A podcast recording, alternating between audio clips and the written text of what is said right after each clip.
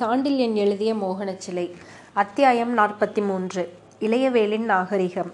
பணிப்பெண்ணாக இருந்த பெருந்தேவி இளவரசியாகி கோப்பெருந்தேவியாகிவிட்டதைக் கண்டு பொறுமைய இளையவேல் தனது மனதில் பயங்கரமான திட்டம் ஒன்றை உருவாக்கி கொண்டிருந்தான் என்றால் அதற்கு வித்திட்டது பெரும்பிடுகர்தான் மாளிகை உச்சிப்படியில் உட்கார்ந்து தகப்பனான மாறன் பரமேஸ்வரின் முன்னிலையில் இளையவேலை பற்றி அவர் இகழ்ச்சியுடன் பேசியதே இளையவேலுக்கு அளவற்ற சினத்தை மூட்டியிருந்தது. தனது வீரத்தை பற்றி அவர் ஏற்கனவே கேள்விப்பட்டிருப்பதாக கூறியதும் கூறி நகைத்ததும் அவன் உள்ளத்தை சுட்டு பொசுக்கிக் கொண்டிருந்தது. இதையெல்லாம் போதாதென்று தனக்கும் தன் தந்தைக்கும் தெரியாமல் பணிப்பெண்ணை இளவரசியாக்கியதில் மனமுடைந்த இளையவேல் அந்த அவமானத்தை சும்மாவிடக்கூடாதென்ற முடிவுக்கு வந்து வெளிப்படைய வெளிப்பகையை உள்ளடக்கி பெரும்பிடுகரை சுற்றலானான். அப்படி சுற்றிய காரணத்தால் திட்டத்தை நிறைவேற்ற வாய்ப்பும் கிடைத்தது. அந்த வாய்ப்பை அளித்தவரும் பெரும்பிடுகர்தான். தேவி இளவரசியான மறுநாளே அதற்கு வீரர்களின் கொண்டாட்டத்தை வைத்தார் அணிவகுப்பு சமவெளியில். அதில் செந்தலை மக்கள் அனைவரையும் வரவழைத்து பரிசுகள் கொடுத்தார். செந்தலை முத்திரையர் வம்சத்தில் ஒரு பெண் இல்லையே என்று ஏங்கிக் கொண்டிருந்த எனக்கு ஒரு பெண் கிடைத்தாள்.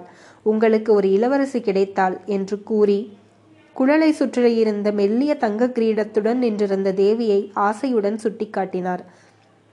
இதை கேட்ட மக்கள் ஆராவரித்தனர். மகிழ்ச்சியில் கூச்சலிட்டனர்.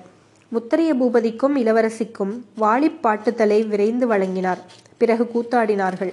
அந்த சத்தத்திலும் வீரம் இருந்தது வெறியும் இருந்தது வெளியூர்களிலிருந்து நாடோடி கூட்டமாய் தமிழகத்தில் புகுந்த மூவரசர்களையும் அழுத்திவிட்ட களப்பிரர் வம்சத்தின் வாரிசுகள்தான் முத்தரையர் என்பதற்கு அத்தாட்சி கூட்டவே இந்த களிநடனம் நடந்தது. எங்கும் கூத்து இறைச்சல் பாட்டு இடையே கிரீச் கிரீச் என்ற மகிழ்ச்சி ஒளிகள் ஆண்களும் பெண்களுமாக ஆடிய அந்த பெரும் கூத்து அணிவகுப்பு பெருவழியை ஏதோ போர் பூமி போல் அடித்தது.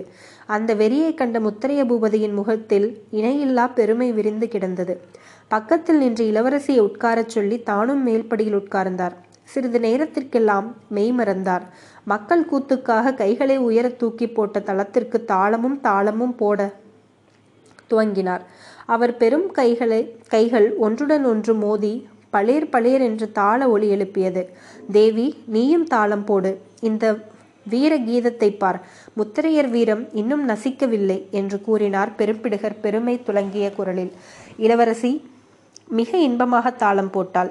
அவள் கை வளையல்கள் அணிவகுப்பு அரங்கில் கூத்தாடிய பெண்களின் கைத்தட்டலுக்கு சுருதி தட்டுவது போலிருந்தது பெண்ணே உன் தாளத்தில் கீதம் இருக்கிறது வலுவில்லை என்றார் பெரும்பிடுகர்.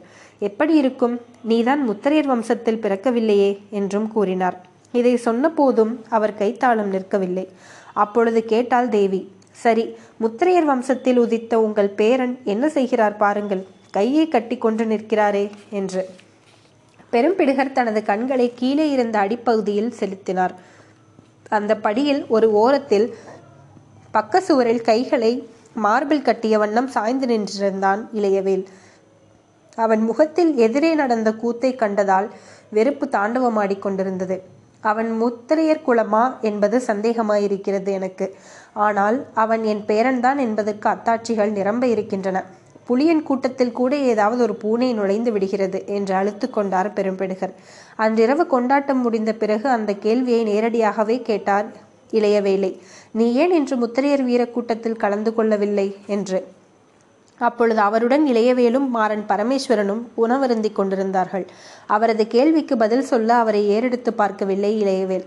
உணவருந்தியபடி தலை குனிந்த நிலையில் சொன்னான் அந்த காட்டு மிராண்டி கூத்து எனக்கு பிடிக்கவில்லை என்று. பெரும்பிடுகர் மெல்ல நகைத்தார். ஆட்டு இறைச்சியை கடித்து கொண்டே உன் அப்பன் ஆடினா ஆடினானே என்று கேட்டார். கையிலிருந்த எலும்பை சிறிது வாயிலிருந்து விலக்கி அவர் கேள்வியில் இகழ்ச்சி கலந்த நகைப்பின் ஒளி இருந்தது. இளையவேல் உணவை நாகரிகமாக அருந்திக் கொண்டிருந்தான். அவருக்கு பழக்கமாயிருக்கலாம் என்று கூறினான் வெறுப்புடன். உன் அப்பனை காட்டுமிராண்டி என்று சொல்கிறாயா என்ற பெரும்பிடுகர் இளையவேலையும் நோக்கி மாறன் பரமேஸ்வரனையும் நோக்கினான். மாறன் பரமேஸ்வரன் தனது உணவு தட்டிலிருந்து தலையை உயர்த்தி அப்பா அவன் குழந்தை என்று பரிந்தான் மகனுக்கு. உண்மை மூளை முற்றவில்லை என்றார் பெரும்பிடுகர். அத்துடன் விட்டிருக்கலாம் அவர். உடலை பற்றியும் சந்தேகமாயிருக்கிறது என்றும் சொன்னார். பாதி உண்ட உணவை அப்படியே நிறுத்திவிட்டு வெளியேற முயன்றான் இளையவேல் சற்று நில் என்ற முத்தரையர் பூபதி கூறவே வாயிற்படிக்கு சென்று விட்டவன் திரும்பி நோக்கினான். இந்த காட்டுமிராண்டிக்கு பிறகு நீ செந்தலையை ஆள வேண்டும்.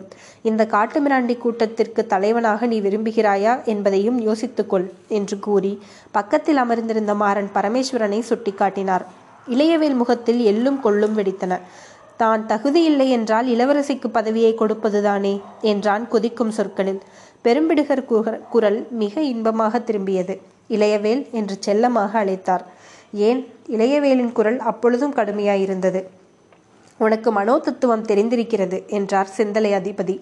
அப்படி அப்படி புரிந்து கொண்டீர்கள் இதை. தேவிக்கு முடிசூட்ட வேண்டும் என்கிறாயே அதனால். அதற்கு பிறகு இளையவேல் வாயிற்படியில் நன்றாக திரும்பி நின்றான். பாட்டனே உன் ஆட்டமெல்லாம் அதிக நாளில்லை என்றான். அது எனக்கு ஏற்கனவே தெரியும். எப்படி? என் முதுகில் குத்த பல பேர் காத்திருக்கிறார்கள். மார்பில் குத்த முடியாத காரணத்தால் அவர்களுக்கு என் முதுகு கிடைக்கவில்லை. ஆனால் என்ன ஆனால் உனக்கு கிடைக்கலாம் நான் நாகரிகம் படைத்தவன். கோழைத்தனத்திற்கு அப்படி ஒரு வேஷமும் உண்டு என்று சொன்ன பெரும்பிடுகர் பெரிதாக நகைத்தார். இளையவேல் அடுத்த வினாடி அங்கு நிற்கவில்லை. கதவை வேகமாக சரேர் என்று சாத்திவிட்டு சென்றான்.